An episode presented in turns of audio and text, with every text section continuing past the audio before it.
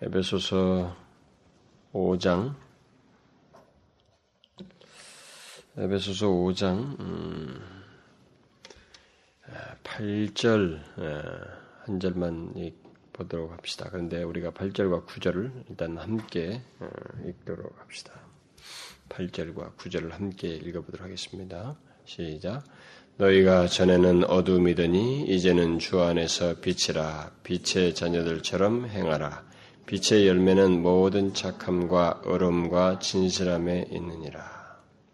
어, 좀더 읽으면은 그 14절까지 이렇게 조금 8절부터 어, 또 14절을 조금 더 이게 세분된 한 음, 단락이라고 그럴까요? 이렇게 어, 이렇게 나누어서 볼 수 있습니다. 그래서 좀 더 제가 읽어드리면은 10절부터 주께 기쁘시게 할 것이 무엇인가 시험하여 보라. 너희는 열매 없는 어두움의 일에 참여하지 말고 도리어 책망하라.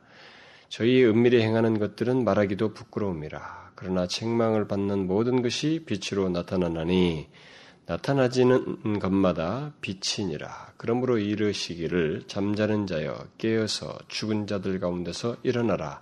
그리스도께서 네게 빛이시리라 하셨느니라. 어, 바울이 어, 여기 에베소서 5장에서 어, 그 옛사람을 벗고 새사람을 입은 그리스도인의 그 거룩함과 그 어, 성화에 대한 어, 성화의 내용들을 어, 계속해서 지금 언급을 해오고 있는데 그 내용 중에서 이제 지금 제가 아, 읽었던 우리가 같이 읽었던 8장 그 8절부터 14절 사이에서는 그것을 어, 말하기 위해서 그리스도인들의 과거와 현재, 어, 지난 시간에 살폈던 6절과 어, 7절은 현재와 함께 미래적인 것을 얘기인데 오늘 이제 내용은 이제 그 과거와 현재 사이, 그러니까 8절부터 이제 14절 사이는 그렇습니다. 그 그리스도인들의 그 과거와 현재를 이렇게 얘기를 하면서 좀 이렇게 대조시켜가면서 이 얘기를 하고 있습니다. 네, 그것이 다 뭘 얘기하기 위함이냐면 그리스도인의 거룩함과 성화에 대해서 얘기합니다.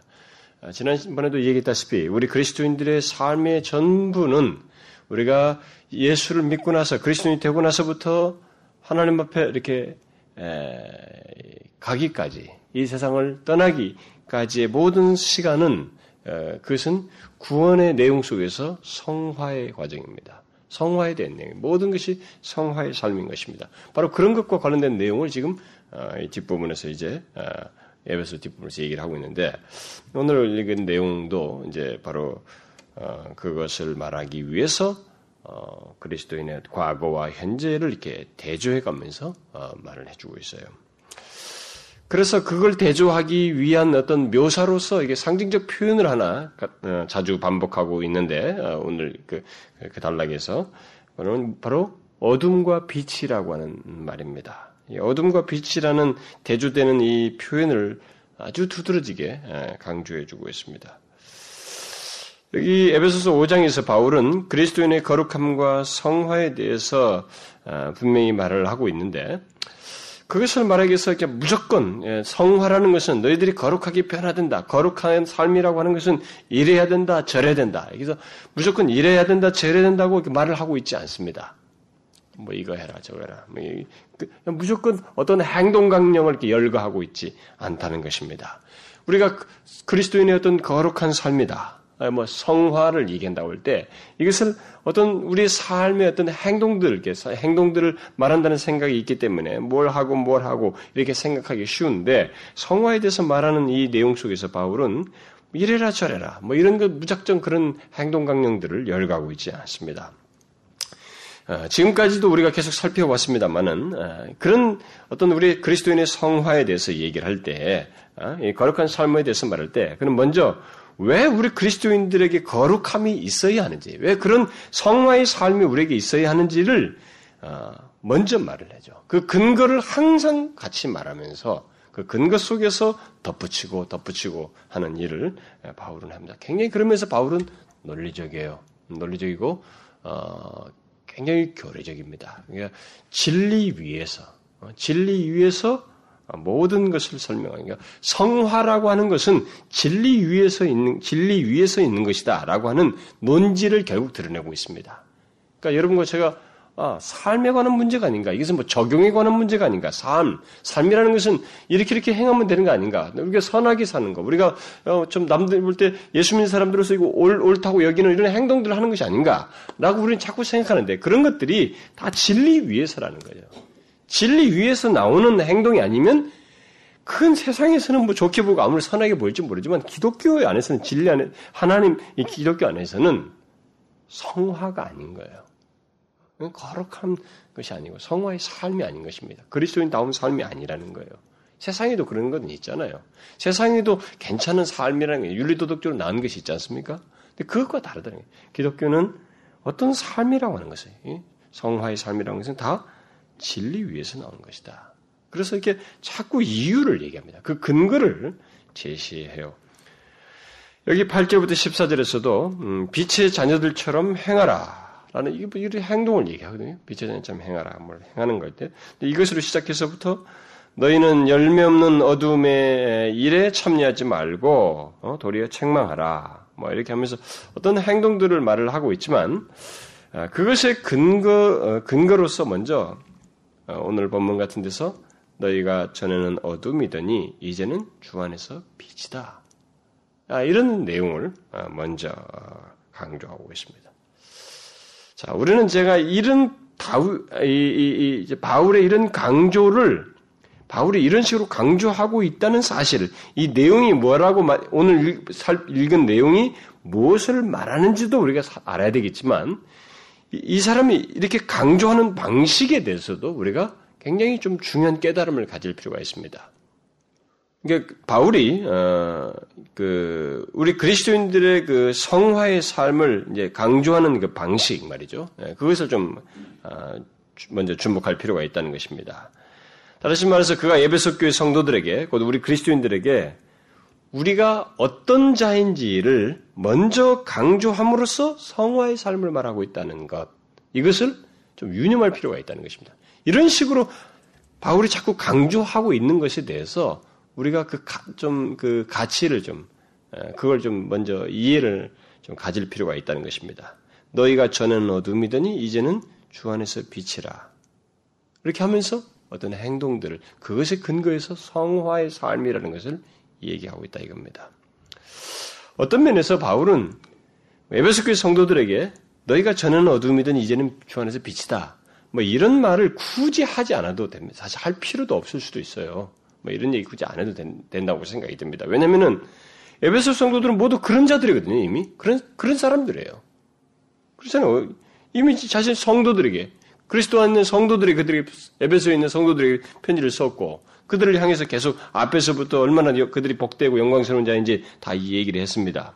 그리고 그들은 그야말로 어둠이, 과거의 어둠이었지만은, 이제는 그야말로, 어? 비친 자들이에요. 죄와 허물로 죽었었지만은, 이제는 그리스도와 함께 살리심을 입은 자들입니다. 뭐 그런 사실을 굳이 말할 필요가 없을 수 있어요. 근데 그 얘기를 지금 하고 있습니다. 그런 얘기를. 너희가 전에는 어둠이더니 이제는 주 안에서 빛이라. 그래서 그들이 어떤 사람인지를 이렇게 말을 하고 있어요. 강조를 하고 있습니다. 앞에서도 그런 식으로 많이 얘기했는데 여기서도 지금 어떤 또 설명을 하기 위해서 그리스도의 삶을 말하기 위해서 이 얘기를 또 하고 있습니다. 왜 그래요? 왜? 왜 성화의 삶을 말하면서 그리스도인의 거룩함을 말하면서 우리 그리스도인들이 어떤 자인지를 굳이 말하면서 이렇게 강조하냐 이런 방식을 통해서 우리 성화의 삶을 말하는가라는 거예요. 그것은 이전에도 말한 바 있습니다만은 성화의 삶이라는 것은 또는 이 거룩함이라고 하는 것은 그리스도인 된 자에게만 있을 수 있는 내용이고 그리고 성화의 삶이라는 것은 자신이 어떤 자인지, 곧 그리스도인이라고 하는 사실, 여기서 말한 것처럼 전에는 어둠이었지만 이제는 주 안에서 빛이라는 그리스도인 됨에 대한 이해가 없이는 성화의 삶이 가능치가 않기 때문에 풍, 그것을 제대로 살 수가 없기 때문에 나타낼 수가 없기 때문에 바울은 이것을 자꾸 강조하는 것입니다. 제가 여러분들에게 여러 차례 얘기했는데요. 음, 아, 우리들이 자신이 어떤 자인지를 알고 사는 것과 모르고 사는 것 사이는 하루 일과 속에서도 큰 차이를 가져옵니다. 굉장한 차이를 가져와요.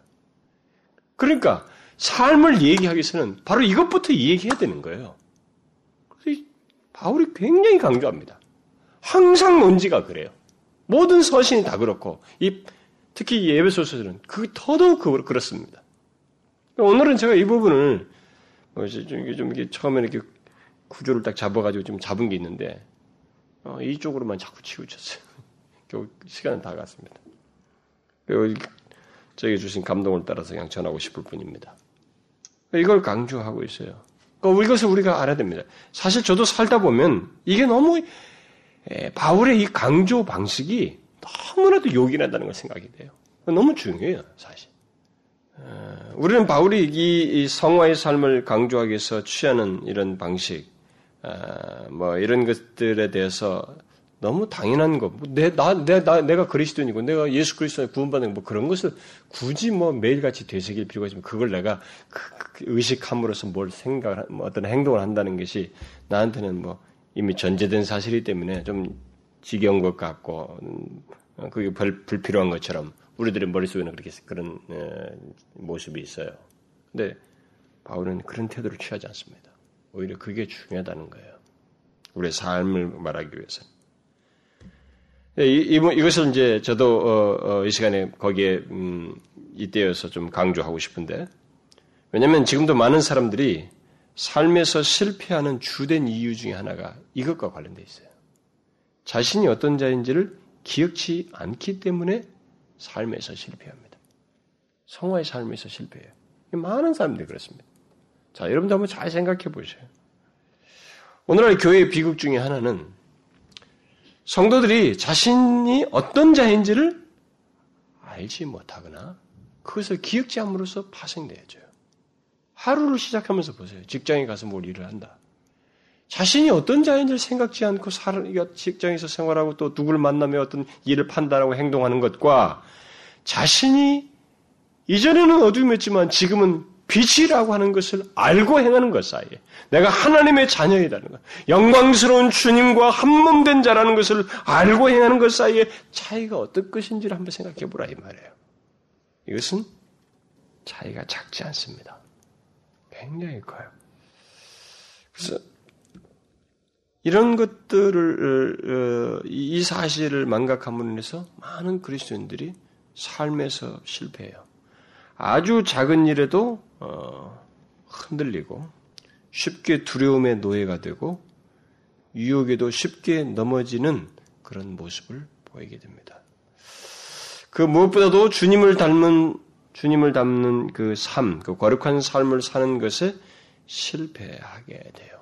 바로 자신이 어떤 자인지를 알지 않고 또 기억치 않고 삶으로써. 그래서 바울은 어, 우리의 삶을 말할 때 먼저 우리 그리스도인이 어떤 자인지를 알아야 된다고 하는 논지를 표현하고 있습니다.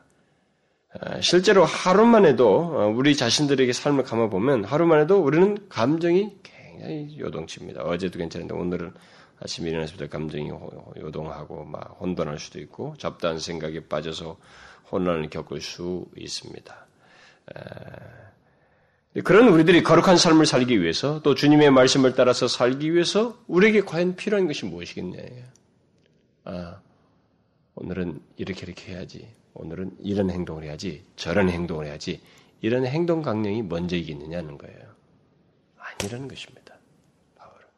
먼저 우리가 어떤 자인지를 아는 것이 우선적으로 필요하다는 것이에요. 한번 여러분 잘 보세요. 여러분은 자신이 어떤 자인지를 분명히 알고 있습니까? 자신이 어떤 자인지를 분명히 알고 있어요?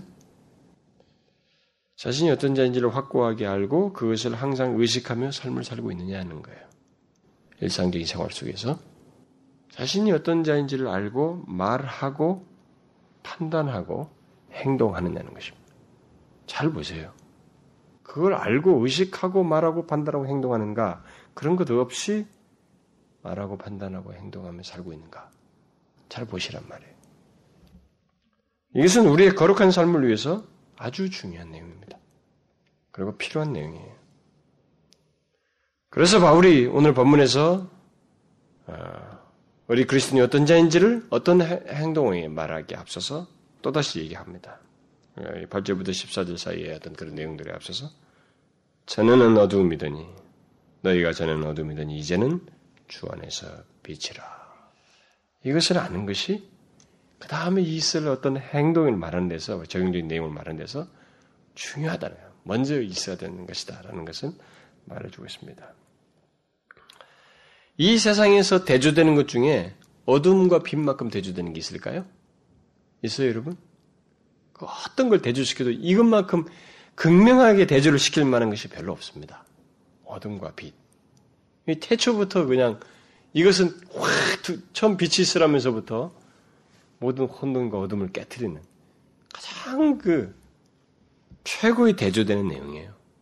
어둠과 빛. 바로 그것을 가지고 대조를 얘기합니다.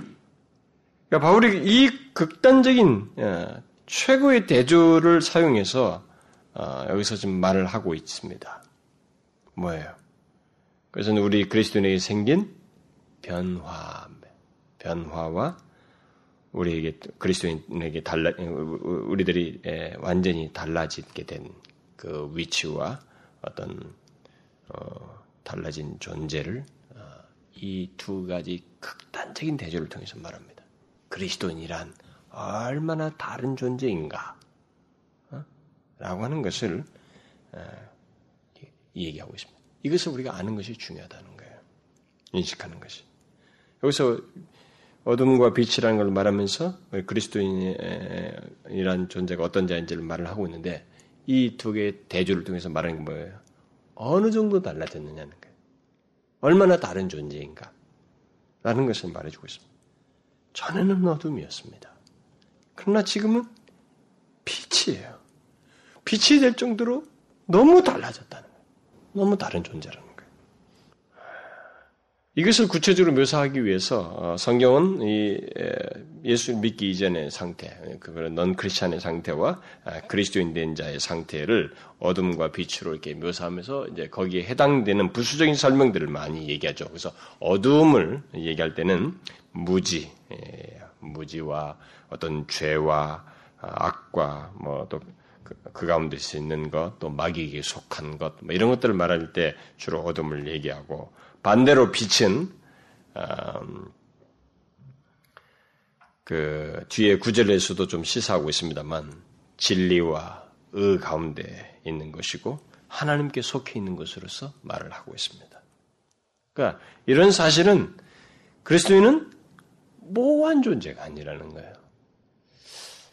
어, 그래서 우리가 이 예배소서와 같은 이런 진리들 하나님 말씀을 잘 살필 필요가 있어요. 정말로 진리를 그래서 알아야 돼요. 어, 세부적으로 하나님 말씀들을 충분히 묵상할 필요가 있습니다. 분명히 성경이 말하는 것은 그리스도인은 모호한 존재가 아니라는 것입니다. 너무나 명확한 존재라는 거예요. 바로 빛만큼 어둠이었었으나 지금은 어둠과 정반대로 너무 선명한 빛만큼이나 명확하다는 것입니다. 본래 성경에서 빛은 주로 누구에게 사용되죠? 빛은 성경에서 예수 그리스도께 해당되는 것으로 말을 하고 있습니다. 그래서 요한복음 8장 12절 뭐 같은 거 보면 예수께서 나는 세상의 빛이다 이렇게 말씀. 자신이 나는 빛이다 이렇게 말씀. 그러면서 덧붙이시기를 나를 따르는 자는 어둠에 다니지 아니하고 생명의 빛을 얻으리라. 그러니까 자기를 따르는 자는 그 생명의 빛을 얻게 된다. 이렇게 말하고 있습니다. 그래서 예수를 믿고 따르는 자는 빛을 얻어서 빛의 소유자가 된다는 거예요. 무슨 말이에요? 너희 또한 세상의 빛이 된다. 너희도 빛이다. 이것이 어떻게 가능한가? 우리가 어떻게 가능해? 어떻게 우리들이 빛이 될 수 있어요? 그것은 우리 그리스도인들이 빛이신 예수 그리스도와 연합함으로써 그와 맺은 관계 때문에 예, 빛을 갖게 된 것입니다. 그 빛이라고 말하는 것입니다. 그래서 주님은 산상수훈에서 노골적으로 말을 합니다. 너희는 세상의 빛이니 이렇게 너희는 세상의 빛이라. 우리에게 자신이 빛이시라고 말을 했는데 이제는 우리에게 빛이라고 말하고 있어요. 그래서 그리스도인들이 빛이에요. 그래서 예수님께서 산상수훈에 너희는 세상의 빛이라고 한 다음에 산 위에 있는 동네가 숨기지 못할 것이라. 산 위에 있는 동네가 숨기지 못할 것이다. 너를 통해서 이 세상이 숨기지 못한다. 그 세상이 그리스도는 있으니까 이렇게 막 어? 드러나는 거예요. 그나마 지금까지 역사를 통해서 계속 사회가 변화될 때마다 복음이 딱 들어가면 그 그리스도인들에 의해서 어둠이 싹 물러가고 밝혀지고 이렇게 비춰지는 네, 그런 장면들이 있게 되는 거죠. 그 정도로 그리스도인들은 분명한 존재라는 거예요. 여러분들은 이 사실을 알고 있습니까? 우리들이 더 이상 어둠이 아니라는 사실과 동시에 이제는 빛 가운데 있는 정도가 아니라 빛이신 예수 그리스도와 함, 예수 그리스도와의 관계로 인해서 아예 빛이라고 하는 이 사실을 알고 있느냐는 거예요. 성경을 정확하게 우리가 모호하게 알지 말고 정확하게 알고 정확하게 알 때는 성경이 그러면 우리에게 개념도 없이 뭔가 전달하려고 하는 내용도 없이 어떤 단어나 어떤 묘사를 하고 있지 않고 어떤 말을 통해서 우리에게 분명히 뭔가를 전달하려고 하고 있기 때문에 전달하려고 하는 내용에 대한 이해를 가지고 그것을 우리에게 어, 깨닫고 또 누리든가 소유하든가 그래야 되는 것입니다. 여러분 잘 보세요. 자신이 빛이시라고 그러는데 우리에게 빛이라고 한 것에 대해서 여러분들은 알고 있으며 그 상태가 무엇인지를 알고 누리느냐는 거예요. 어떻습니까? 그래서 바울은 오늘 본문에서 그걸 말하고 있습니다. 전에는 어둠이더니 이제는 주 안에서 빛이다. 여기 어둠이라고 하는 것은 여러분 어, 앞에서도 얘기했습니다만은 이 에베소서의 흐름 속에서 에베소서 내용 속에서 이 어둠에 대한 내용은 이미 우리가 앞에서 보았습니다. 어둠이라는 게 뭔지, 어둠에 해당되는 그 이방인들, 그러니까 자기 우리가 그리스도인이 되기 전의 상태. 그래서 그 이방인들이 그 어둠이 어떠한지를 4장 17절 이하에서 말을 했습니다. 여러분 보세요. 그 어둠이라는 게 도대체 뭐냐 이게? 어? 어? 그러니까 이 대조를 한번 충분히 이 대조를 우리가 이미 앞에서도 봤는데 바울은 이것을 자꾸 강조해요. 자꾸 강조해야만이 성화의 삶이라는 걸 말할 수 있다는 거예요. 그러니까 성화의 삶은 그냥 절대적으로 추상적인 게 아니라는 겁니다. 이런 진리 위에서 나오는 것이고 이 부인할 수 없는 사실에 의해서만 나올 수 있는 것이기 때문에 가질 수 있는 것이기 때문에 자꾸 강조하는 거예요. 근데 우리가 이미 4장 17절 이하에서부터 보았잖아요. 어둠이라고 하는 것. 그 어둠 가운데 있다는 것. 응? 너희가 어둠이다. 그러면 그 어둠이 어둠이라고 하는 것은 어둠의 상태에 있는 그, 그 상태가 뭐냐 이게. 그넌 크리스천이었을 때의 상태. 그 지금도 넌 크리스천들에게 있는 모습. 이미 4장 17절 이하에서 봤죠? 뭐 뭐예요? 그 마음에 허망한 것. 마음이 허망하다고요. 예? 어, 총명이 어두워져 있습니다. 총명이 지각과 이해력이 없어요. 하나님의 진리 때 모든 것에서. 저희 가운데 무지함이 있습니다. 그리고 저희 마음이 굳어져 있어요. 그 하나님의 생명이 떠나 있다고. 그 감각 없는 자가 되어서 죄를 짓는 거예요. 감각 없는 자가 되어서 자신을 방탕에 방임하고 이게 다 뭔가 어두워서 그런 거예요. 그들이 어둠이기 때문에 그런 것입니다. 그리고 모든 더러운 것을 욕심으로 행해요. 더러운 것을 막 추구하고 좋아합니다. 그게 다 왜 그러냐? 어두움이어서 그래요. 그게 이미 어둠이라고 하는 것을 이미 앞에서 말을 했습니다. 어, 여러분 한번 좀 참고를 만은 또 다른 한번 볼까요? 여러분 요, 요한복음 한번 보세요. 여러분. 우리가 유명한 말씀인데 어, 이, 런 대조되는 내용 중에 아주 유명한 말씀이 요마사, 아, 요한복음 3장에 있죠. 요한복음 3장 그 19절, 어, 20절 한번 봅시다. 제가 읽겠습니다.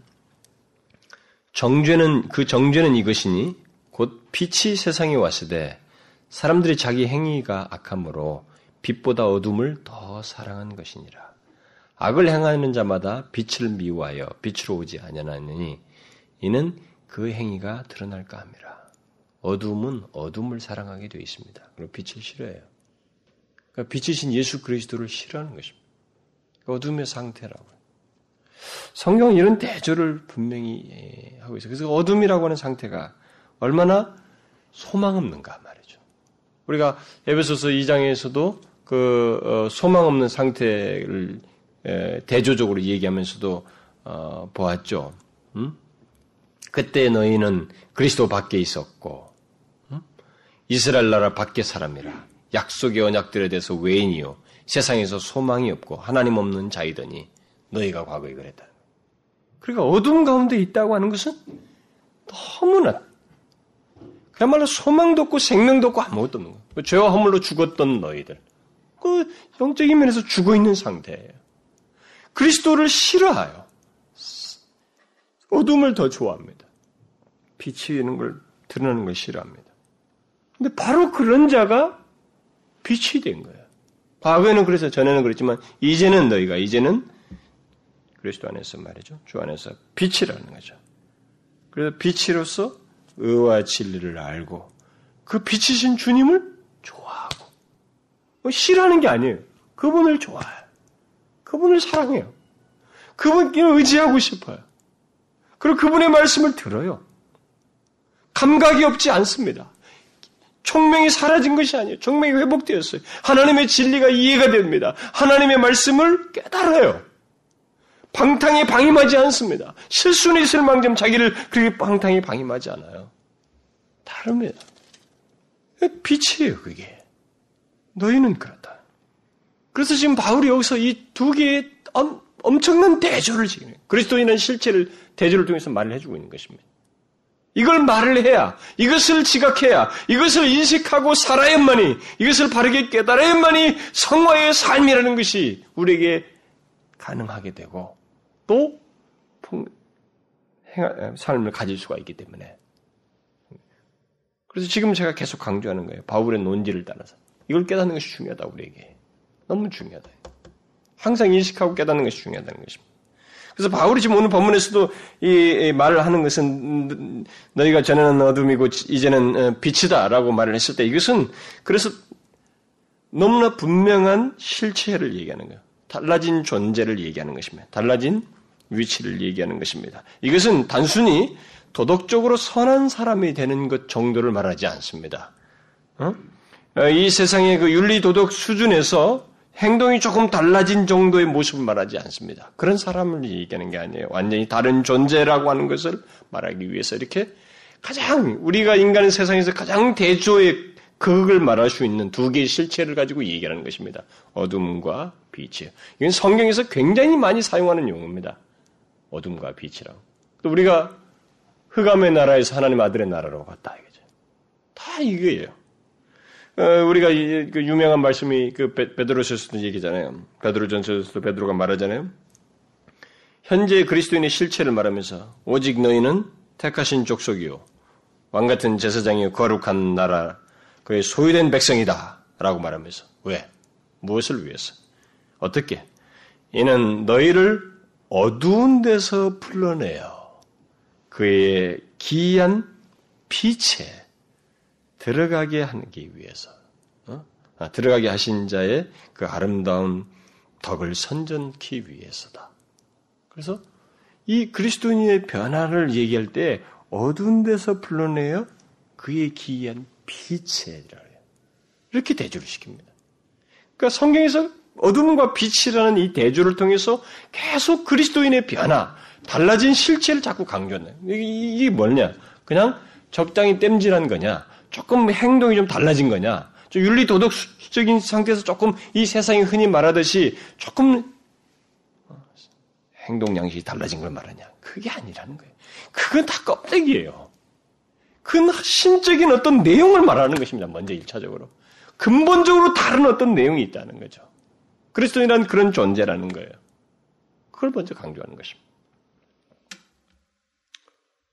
우리들은 어두운 데서 불러내서 그의 비, 기이한 빛에 들어가게 된 자들입니다. 베드로도 그것을 강조 그렇게 하고 있습니다. 근데 성경은 그것을 계속해서 그런 식으로 강조해요. 그리스도는 그처럼 완전히 다른 존재가 되었다는 것입니다. 그러면 우리는 질문이 생기겠죠. 이런 말을 하게 되면 어떻게 해서 그렇게 되었습니까? 우리가 어떻게 해서 그렇게 되었어요? 어떻게 해서 어디 그렇게 되었습니까? 어떻게 해서 전에는 어둠이었던 우리가 빛이 되었단 말입니까? 우리는 이런 질문을 하게 되죠. 어둠이었던 자가 빛이 됐다는 것은 어, 어떤 것이 조금 개선된 것이 아니라 완전히 아예 다른 실체가 됐다는 것이라고 하는 것을 제가 계속 얘기했습니다. 그리고 그 두 개의 대조되는 물질 자체가 그만큼 완전한 대조, 완전히 다른 존재라고 하는 것을 분명히 명시하고 있습니다. 근데 그런 것이 어떻게 가능하냐? 그러면 이게 완전히 다른 존재가 되는, 실체가 되는 이런 일이 어떻게 가능하게 되느냐? 어떻게 가능하게 돼요, 여러분? 응? 우리가 많이 배우듯이, 알고 있듯이. 어떻게 그것이 가능하게 됩니까? 어떻게 해서 우리가 어둠에 있던 우리가 빛이 될 수 있어요? 이렇게 근본적인 다른 신체로의 전환, 변화, 어? 아, 이런 것이 어떻게 가능하게 됩니까? 어떻게? 우리의 가장 흔한 그 교류적인 용어로 말하면 뭐예요? 아, 빛을 비추면 모든 사람, 예, 예, 빛을 비추면 어둠을 쫓는 가장 좋은 방법은 빛이 들어오는 거죠, 근데. 예. 근데 이걸, 이런 것을 그렇게 탁, 그런 변화를 된 것을 우리가 성경에서 교류적으로 말할 때 어떤 단어를 써요? 이렇게 전혀 다른 실체가 된 변화, 우리들의 변화가 된 것은. 넌 크리스천이었던 우리가 그리스도인 된 것의 변화를 말할 때 교류적으로 어떤 단어를 써요? 예? 거듭남이라고 했잖아. 너무 쉬운 걸 물으니까 여러분들이 야, 뭐좀 굉장히 어려운 뭐가 있나 하고 좀 생각하는 것 같은데 쉬운 것이지만 질문을 통해서 우리에게 이렇게 remind 시키고 새기도록 하기 위해서 쓰는 수사적 질문이죠. 음? 근데 여러분들이 막 또더 뭐를 많이 굴려가지고 또 다른 고귀한 용어가 하나 있는가 아마 찾는 것 같은데 거듭남으로써 더 쉬운 말로 말하면 다시 태어나는 born again이라고 하잖아요. born again이다. 다시 태어나는 거예요. 어? 거듭난다. 이런 말을 이제 더 우리가 흔한 말로 하면 쉬운 말로 하면 다시 태어나는. 다시 태어남으로써만 이런 다른 실체가 되는 거예요. 그래서 여러분 이 세상 윤리와 기독교에서 말하는 성화는 겉모양새가 유사할지 몰라도 그 때로는 세상에서 말하는 윤리 도덕자들이 가지고 있는 도덕의 양태들이 더 숭고해 보일지 몰라도 그러나 사상 이 이면을 탁 뜯어 고쳐 벗겨 보면 근본적인 차이가 하나 있어요. 그리고 누구도 스스로 할 수 없는 응? 신적인 어떤 내용이 있습니다. 그게 뭐예요? 거듭남을 했어요. 다시 태어남을 했습니다. 어둠에서 빛이 되는 것은 응? 예, 넌 크리스찬이 그 어둠 가운데 있는 실체로서 어둠 크리스찬에서 크리스찬이 되는 이것은 거듭남으로써요. 다시 태어남으로써입니다. 성경인 그리스도인을 그래서 새로운 피조물이다라는 말씀입니다. 새로운 피조물. 다시 태어난, 새롭게, 다시, 새롭게 창조된, 새롭게 창조된 존재다. 이런 말입니다. 그러니까 적당히 뜯어 고쳐진 존재가 아니라 새롭게 창조된 존재다. new creation이라고. 우리가 요즘 뭐 리노베이션이라는 단어를 자주 쓰죠. 이 사회 속에서. 그리스도인은 리노베이션 된 사람이 아닙니다. 그냥 create 된 거라고 다시. 어? 다시 새롭게 창조된 거예요. 다시 태어난 존재입니다. 그러, 그래서만이 이 극단적인 이 어둠에서 빛으로 어둠에 있던 자가 빛이 될 수 있는 것입니다. 다른 길을 이제 성경 오늘 본문을 끼고 하나 더 추가적인 요소를 이걸 설명하는 또 다른 하나의 설명을 또 하나 끼어서 얘기하자면은 오늘 본문을 가지고 얘기하자면 뭐가 있을까요? 전에 너희가 어둠이더니 너희가 전에 어둠이더니 이제는 뭐예요? 주 안에서 빛이라. 이것이 힌트잖아요. 주 안에서 빛이라. 그러니까 이 어둠했던 우리가 빛이 된 것을 설명하는 또 다른 하나의 표현을 빌리자면 주 안에서라. 뭐 예수 그리스도를 통해서요. 예수 그리스도로 말미암아서입니다. 응? 그건 뭐요? 예수 그리스도의 대속의 은혜로 이게 가능한 것입니다. 이게 다 신적이에요. 그 성화의 근거가 다 뭐냐 말이죠. 이런 신적인 역사의 근거에 의해서 나오는 거예요.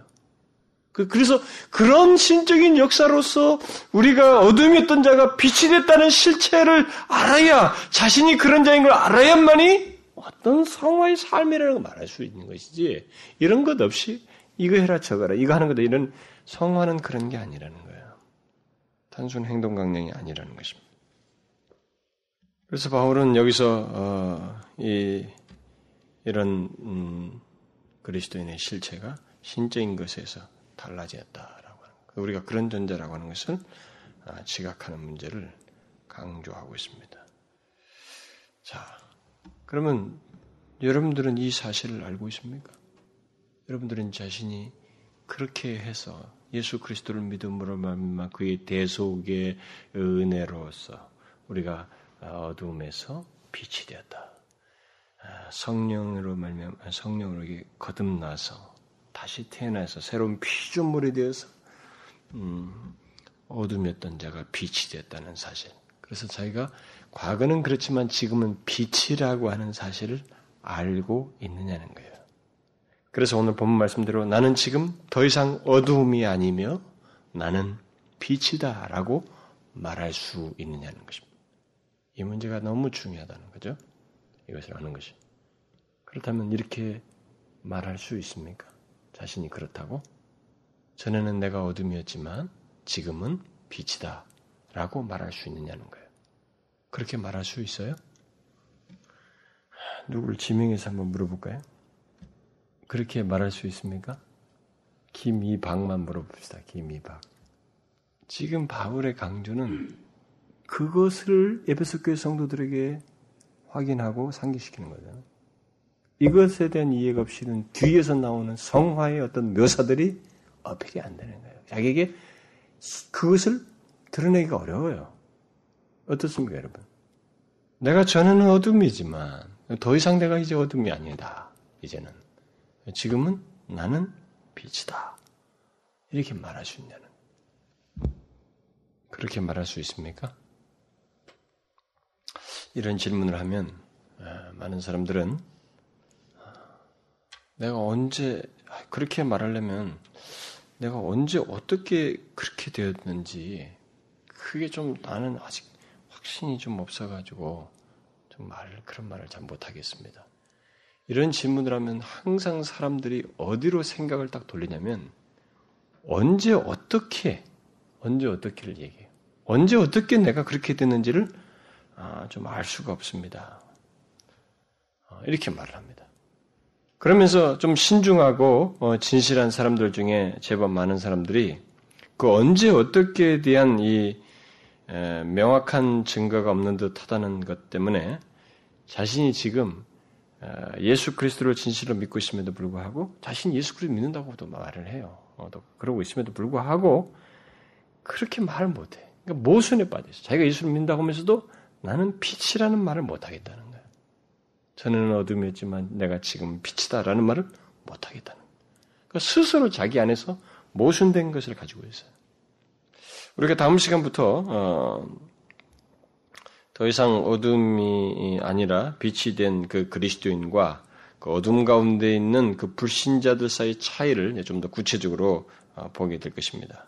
그야말로 그들 각각을 증거하는 어, 어떤 일과 어, 열매가 있다는 것을 우리가 이제 보게 될 거예요.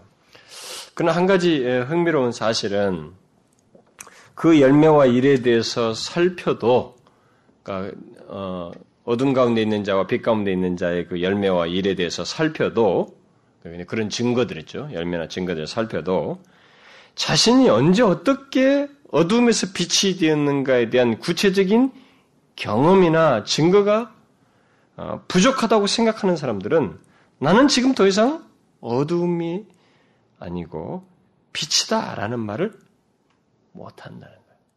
더욱더 못하는 거예요. 그 증거를 이런 얘기하면. 그래서 거듭남의 열매나 증거 같은 걸 얘기하면 또 어떤 사람은 자신이 예수를 믿고 있다고 하면서도 나는 하나님의 자녀다. 빛이다. 더 이상 어둠이 아니고 나는 빛이다라는 말을 더 못하는 사람들이 있어요. 오히려 더 큰 정죄감에 빠지는 사람들이 있습니다. 모순을 자신 안에서 가지고 있어요. 그러나 여러분, 어둠이었던 자가 빛이 되는 것, 교류적으로 말해서 거듭나는 것이요. 또 새롭게 창조되는 그 시간과 방식은 사실상 성경이 그렇게 강조하지 않아요.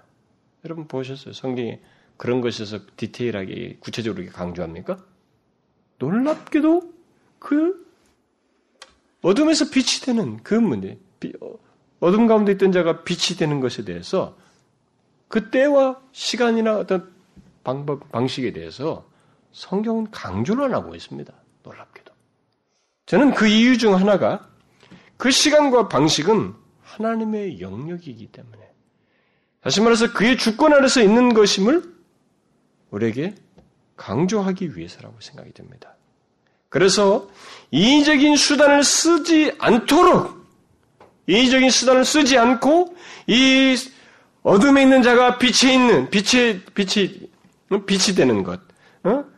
그 죄음으로 죽었던 자가 살아나는 생멸하는 것, 다시 말해서 이또 거듭나게 되는 것, 새롭게 창조되는 이 문제에 대해서 우리가 이의적인 수단을 쓰지 않고 전적으로 하나님을 의지하고 하나님께 있음을 신뢰하고 믿는 문제로 답을 내리도록 하기 위해서 성경은 놀랍게도 이 문제를 말하지 않는다고 돼요.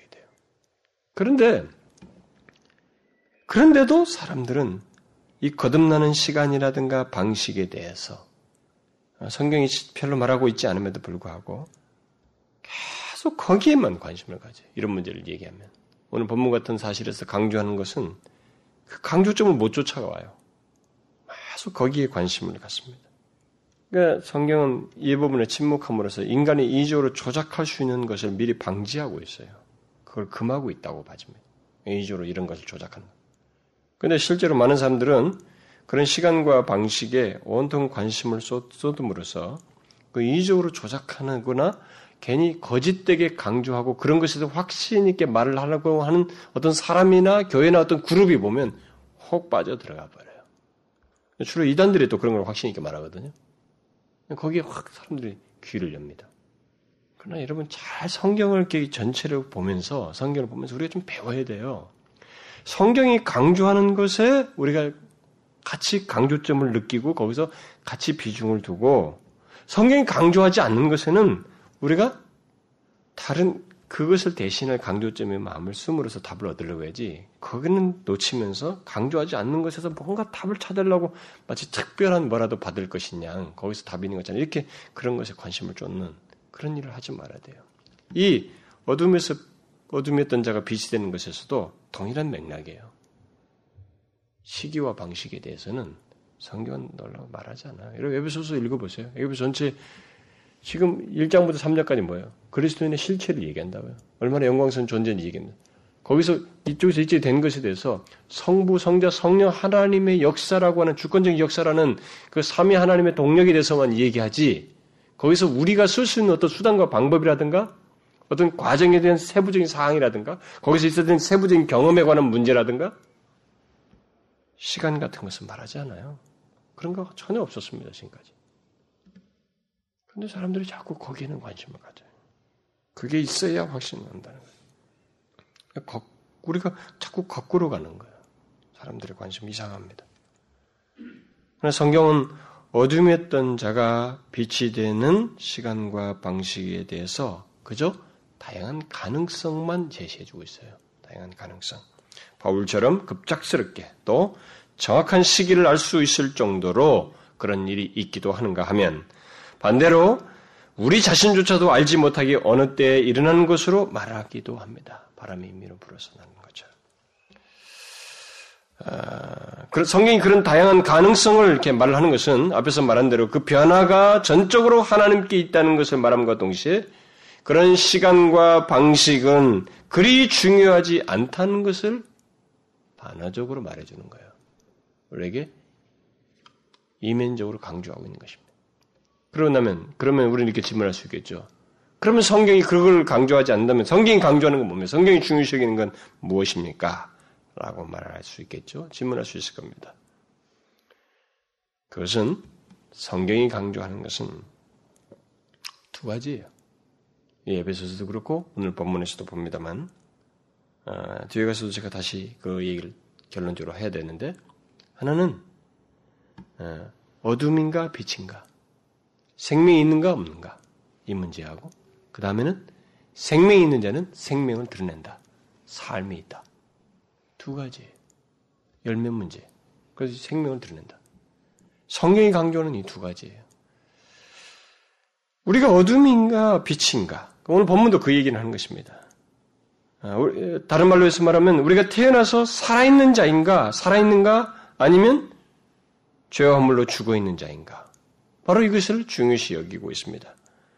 물론 다시 태어난 자들 중에는 갓난아이가처럼 음, 갓난아이 같은 상태로부터 정상한 자의 상태까지 있습니다. 고린도서서 그런 걸 얘기하죠. 어린 자와 이렇게 장성한 자 얘기하듯이.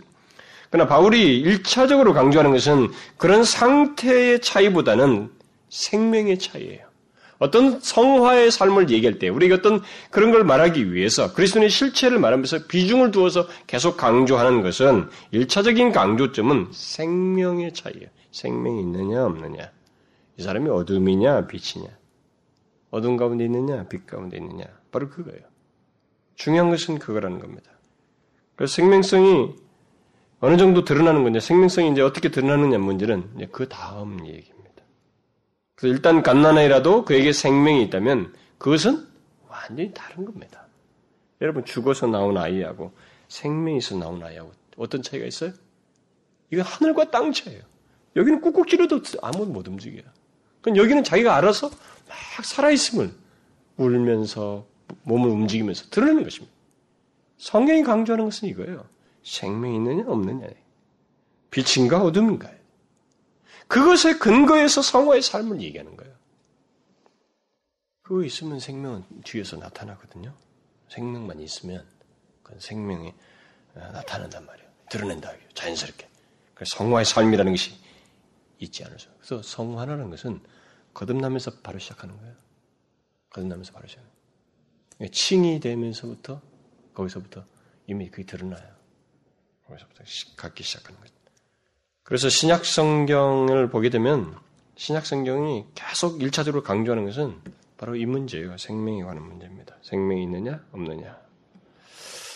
음, 그리고 어, 그들 속에 그 생명이 있는 자들의 그 활동 또는 삶과 이 진보 문제는 그 뒤이어서 그 다음에 연결지어서 보통 강조합니다.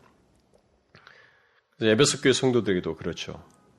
여기서도 동일하게 오늘 본문도 바로 그겁니다. 오늘 본문도 1차적 강조점은 너희가 전에는 어둠이었지만 지금은 빛이다. 이걸 먼저 강조하고 그 다음에 빛의 자녀답게 행할 것. 이 행동 문제가 나왔어요. 삶에 관한 문제가 나옵니다. 그러니까 생명이 있는 그리스도인 또는 빛이 된 그리스도인의 삶과 증거, 어, 열매 같은 것은 그 뒤에서 있어, 있어진다. 있지 않을 수가 없다. 본문 하반절 이하부터 딱 그런 얘기예요, 이제. 너희는 빛이니까 빛의 자녀처럼 행하라. 빛의 열매는 모든 착함과 의름과 진실함이 있는 것이다. 등등 쭉 나옵니다. 이렇게 성경은 많은 사람들의 그 어, 사람들이 관심을 갖는 언제 어떻게 빛이 되고 새로운 피조물이 되는가 보다 갓난아이든 장성한 자든 일단 생명이 있는 것과 그 생명의 나타남에 대해서 주로 강조점을 갖고 있습니다. 여러분 우리가 그동안 예배소서 살핀 것에서도 어, 바, 울이 강조한 게 바로 그런 거 아시죠? 1장부터. 삼위 하나님을 통해서 우리에게 있는 그리스도인의 이 달라진 위치, 생명이 있음. 이걸 강조하고 있습니다. 언제 어떻게를 그렇게 강조하지 않아요. 근데 이렇게 말해도 어떤 사람들은 그래도 그래도 나는 언제 어떻게가 궁금하고 그게 없으면 나는 빛이다라는 말을 못 하겠어요. 라는 사람이 있습니다. 진짜 교회 안에는. 없어요? 우리 성경공부하다 보면 있잖아. 근데 그게 뭐 너털너털 하는 사람이 있는 게 아니라 경솔한 사람이 아니라 신중한 사람들 속에 그런 사람이 그게 있어요. 신중한 사람들 속에서 진실하려고 하는 사람들 속에 있습니다. 그들의 말은 그것을 알아야 내가 언제 어떻게 그렇게 되는지를 내가 그래도 확신하고 알아야 아, 생명이 있는 자인지 없는 자인지 또는 내가 어둠인지 빛인지 알 수 있지 않습니까? 이렇게 말을 합니다. 자, 바로 그것이 틀린 것입니다. 성경은 우리가 생명이 있는지 없는지 또 어둠인지 빛인지를 언제 어떻게 체험을 통해서 아는 것이 아니라고 말하고 있어요. 단지 두 가지 사실만 말하는 것입니다. 앞에서 말한 것처럼 하나는 생명이 있는 자이냐? 아, 그래서 더 이상 어둠이 아니고 빛인가? 아, 아, 이것에 일차적인 성경은 강조점을 두고 그 다음에는 생명이 유무는 생명의 유무는 그 또는 그 생명이 나타남은 그 열매를 통해서 안다. 그것은 생명은 드러나는 것이다. 그러니까 두 가지 그것을 통해서 알게 된다. 그러니까 아니, 아니 두 가지를 강조할 뿐입니다. 그것은 어, 언제 어떻게는 강조하지 않고 이 두 가지만 자꾸 강조해요. 그러면 우리들은 그래도 그러면 그걸 아는 문제는 어떻게 합니까? 아, 열매를 통해서 안다는 것은 쉽죠. 어, 예, 그렇게 해서 알 수 있어요. 근데 그것조차도 불완전할 수 있습니다. 근데 생명 있는 것은 여러분 어, 여러분 갓난아이가 태어났을 때 자기가 생명이 있다는 것을 지각하지 못할 수 있습니다. 아니, 그것을 표현하지 못할 수 있어요. 그처럼 표현을 자기가 못하고 그것을 충분히 이렇게 드러내지 못할 수는 있습니다. 그러나 그 사람 자신에게 안에는 생명이 역동하고 있는 것만큼은 분명해요. 드러낼 수, 드러날 수 있어요. 누, 느끼고 누릴 수 있어요. 그래서 바울이 이제 오늘 본문에서 강조하는 것은 너희가 전에는 어둠이었지만 지금은 빛이다라는 것을 아는 것이 중요하다라고 말을 하는 거예요. 그것은 두 가지 특징, 설명이 가능합니다. 하나는 장성한 사람은 그것을 알아요. 또 그런데도 망각할 수 있습니다. 근데 어떤 사람은 아직 어려서 그 사실을 알지 못할 수 있어요. 지각하지도 않고 또 깨닫지도 못할 수도 있는 것입니다. 그래서 바울은 이런 말을 통해서 강조하는 거예요. 자신들이 어떤 실체인지를 자꾸 중간중간에 얘기하는 것입니다. 그래서 성경은 이 두 가지를 자꾸 강조합니다. 죽은 자는 당연히 자신의 생명 유문을 알 수도 없고 말을 표현할 수도 없습니다만 생명 있는 자는 생명이 있음을 안다는 거예요. 어떻게 쓰니 시간을 걸릴 수 있지만 안다는 것입니다. 아, 바울은 본문에서 에베소 교회 성도들에게 곧 우리 그리스도인들에게 너희가 전에는 어둠이더니 이제는 빛이라고 함으로써 생, 그리스도인은 생명이 있음을 또 빛이라고 하는 것을 알 뿐만 아니라 알아야 한다고 말하고 있습니다. 알 수 있어요.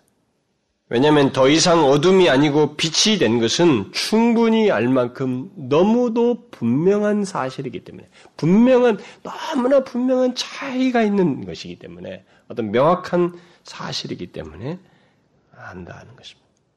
그래서 심지어 다른 사람들까지 너무 이 분명한 차이 때문에 다른 사람들까지 알게 됩니다. 그래서 세상 사람들까지 다른 주변의 사람들이 또 아니 세상 사람뿐만 아니라 그 사람 있는 다른 사람들까지 그가 드러나는 생명력을 인해서 또 그가 비추는 빛으로 인해서 알게 됩니다. 여러분은 어떻습니까? 자신이 빛이라는 것을 알고 있습니까? 다시 묻습니다. 바울은 이것을 아는 것이 중요하다. 이것을 알므로써 성화의 문제를 거론하고 있기 때문에 삶을 거론하기 때문에 제가 그 의도를 따라서 자꾸 묻는 것입니다. 나는 전에는 어둠이었지만 이제는 빛입니다. 이렇게 말할 수 있습니까? 오늘 본문을 잘 보면 너희가 전에는 어둠 가운데 있었으나 지금은 빛 가운데 있다 이렇게 말하지 않고 어둠이었으나 빛이다 이렇게 말하고 있어요. 그러니까 막 너무 정확한 실체로서 얘기를 하는 거예요. 그 정도로 그리스도인은 분명한 존재라는 것입니다. 바로 그것을 근거해서 빛의 자녀들처럼 행하라. 이렇게 말하고 있는 것입니다. 빛이라는 사실의 근거에서만 이 뒷얘기가 가능하다는 거예요. 나는 빛입니다. 라는 것을 아는 것이 결국 빛의 자녀처럼 행하는 문제가 기계적으로 되는 것이 아니기 때문에 이것이 인격적인 활동에 의해서 되는 것이기 때문에 이게 필요로 하다는 거예요. 그래서 그걸 말하고 있는 거예요. 굳이 말할 필요도 없을 것 같은 내용을 하고 있는 것입니다. 그래서 묻는 것입니다. 여러분은 나는 빛입니다. 이렇게 말할 수 있어요? 주 안에서 나는 빛입니다. 빛인 자는 많은 그 빛의 사람들처럼 어, 또 빛의 자녀들답게 어, 행하고 또 행하지 않을 수가 없습니다. 어, 이것은 어, 뭐 성경이 너무 많이 강조해 주는 거예요. 어떤 삶과 행동을 말할 때는 다 그런 근거에서 말하는 것입니다. 여러분 그 유명한 그 예수님의 말씀도 대표적인 말씀입니다. 우리가 참조 삼아 다시 한번 좀 읽어볼 필요가 있어요. 산상수원에 한번 봐봐요. 이런 마태, 마태모 5장. 예수님의 논지는 사도들의 모든 설명의 축약판이거든요. 먼저 원리가 될 만한 그 근본 진리가 될 만한 걸 얘기하는데 마태복음 5장 그 14절 15절 한번 봐요. 제가 읽어 드릴게요. 너희는 세상의 빛이라. 산 위에 있는 동네가 숨기지 못할 것이요. 사람이 등불을 켜서 말 아래 두지 아니하고 등경에 두나니 이름으로 집안 모든 사람에게 비치느니라. 이같이 너희 빛을 사람 앞에 비치게 하여 저희로 너희 착한 행실을 보고 하늘에 계신 너희 아버지께 영광을 돌리게 하라. 예수님도 너희가 어떤 자인지를 먼저 말하고 이렇게 이렇게 하라 말하지. 밑도 끝도 없이 너희는 이렇게 하라 행동해라 행동해라 막 행동 열걸 하지 않아요. 그렇게 안 하셨습니다. 바울이 지금 본문에서 똑같은 논지를 쓰고 있는 거예요. 그래서 그걸 아는 것이 너무 중요합니다. 내가 빛이다라고 말할 수 있는 그걸 아는 것이 너무 중요해요. 자신에게 생명이 있음을 아는 것이 너무 중요합니다. 어떤 그리스도는 이렇게 말할 수 있어요. 나는 천성적으로 마음이 이렇게 항상 이렇게 좀 이렇게 부정적이고 또 어둡고 좀 내성적이고 좀 소극적이어서 아, 내가 빛이라는 이런 말을 잘 할 수가 없고 어, 결국 빛의 자녀처럼 나는 행할 수가 없습니다. 이렇게 말하는 사람이 있어요. 어, 있습니다. 그러나 여러분 성경은 우리가 빛이 된 것과 너희는 빛이라고 그랬으니까 우리가 빛 우리가 빛이 된 것과 우리의 천성을 연결시키지 않습니다. 천성은 상관이 없어요 이게. 천성이 좀 이게 좀 우울한 사람은 빛이 아니고 활달한 사람만 빛이다 이렇게 말하지 않는단 말이에요. 여기서 빛이라고 하는 것은 우리 천성과 상관이 있는 것이 아닙니다. 고린도 후서에서도 바울이 그런 얘기를 했잖아요. 예수 그리스도의 얼굴에 있는 하나님의 영광의 그 영광 하나님의 영광을 아는 빛이 우리가 우리에게 비춰졌다. 아, 우리들은 그래서 그런 아, 예수 그리스도의 얼굴에 있는 하나님의 영광의 그 아, 빛을 비친 자들이다 이렇게 말을 하고 있죠. 결국 그렇게 해서 우리가 예수 그리스도를 안다 아는 자들이다 이렇게 말하고 있습니다. 천성과 상관없이 하나님을 아는 것, 음? 예수 그리스도 안에서 하나님을 알게 된 것. 바로 그것이 우리가 비친 자의 어떤 그런 어, 모습인 것입니다. 그러니까 천성적으로 이렇게 자꾸 이 얘기를 해서 나는 아니고 그래서 빛 가운데 행할 수 없습니다. 이렇게 말하지 말아야 됩니다. 예수 그리스도를 믿는 자에게 비추어진 예수 그리스도 안에서 하나님을 알게 된 이런 것에 근거해서 한 것이고 아까도 앞에서 말했다시피 예수 그리스도의 대속의 은혜를 입고 성령으로 거듭난 신적인 사실에 의해서 그런 얘기를 할 수 있는 것이지 여러분과 제가 가지고 있는 어떤 상태라든가 내가 천성적으로 가지고 태어난 어떤 것을 가지고 있는 것이 아니에요. 어? 어둠에서 빛이 된 것을 설명하시는 것이 아닙니다. 이럴 수 있습니다. 저는 어둠이었지만 지금 빛이 된 사람, 곧 그리스도인에게 천성적으로 우울한 성격일 수도 있어요. 다른 사람보다 자기가 스스로 생각 자기는 조금 모든 것이 좀 어두운 듯하다고 할 수 있습니다. 그것하고 여기서 비친 것하고는 상관이 없어요. 여기서 비치신 것, 비친 것은 일차적으로 전혀 하나님을 알지 못하고 그리스도를 알지 못하는 자에게 그리스도를 알고 그리스도 안에서 하나님을 알게 됐다는 것, 그 그리스도를 믿게 됐다는 것이고, 그래서 그를 통해서 감출 수 없는 그리스도가 있다는 것, 응? 그리스도가 드러난다는 것. 이것만으로도 그 사실은 증명되어지는 거예요. 우리는 더욱 하나님을 알아야 됩니다. 그리고 더 풍성히 아는 문제가 남아 있어요. 그러나 그렇다고 해서 우리는 아직 내가 풍성히 알지 못하고 좀밖에 모른다고 그래가지고 아, 나는 어둠이다 이렇게 말할 수 없습니다. 예수 그리스도를 믿는 자는 누구나 다 나는 더 이상 어둠이 아닙니다. 나는 빛입니다. 이렇게 말할 수 있어요. 우리가 믿는 주님이 빛이듯이 우리도 빛이라는 것입니다. 이 사실을 그리스도를 믿으면 여러분들은 그렇게 말할 수 있습니다. 무슨 말인지 아시겠어요? 여러분 이렇게 말할 수 있습니까? 나는 더 이상 어둠이 아니고 빛입니다. 이렇게 말할 수 있습니까? 그리스도인은 그렇게 말할 수 있어야 됩니다. 그리고 그것을 알아야 됩니다. 그리고 그 알미 근거에서 항상 자신은 그냥 선하게 사는 것 정도가 아니라 빛의 자녀로서 살아야 돼. 빛의 백성답게 살아야 되는 것입니다. 자신을 통해서 빛이신 그리스도와 함께한 자의 삶이 드러나야 돼요. 그게 바로 성화예요. 그리스도가 자신을 통해서 드러나는 것. 그리스도를 닮아가는 이런 모습. 이게 다 성화의 삶인 것입니다. 성화의 삶은 바로 그런 근거에 의해서만 가능한 거예요. 여러분과 저희가 정령 예수를 믿고 있을 때 우리가 하나님 앞에 가기까지 이 모든 것이 성화의 삶인데 바로 이 성화의 삶을 우리가 충실하게 사는 그 길을 지금 바울이 제시하고 있는 거예요. 무슨 말인지 알겠죠? 먼저는 내가 어떤 자인지를 아는 것이 중요합니다. 이것은 매일같이 항상 기억하는 것이 중요하고 그것에 의해서 우리의 삶을 출발하고 하루를 시작하고 어떤 문제를 판단하고 결정하고 행동하는 데서 항상 우리에게 있어서 중요한 요지가 되어야 됩니다. 왜냐하면 그것에 의해서 그 다음에 벌어질 말과 행동과 판단과 모든 것이 거룩함으로 드러나는 거예요. 그 빛의 자녀다운 판단, 말, 행동, 삶으로 드러난다는 거예요.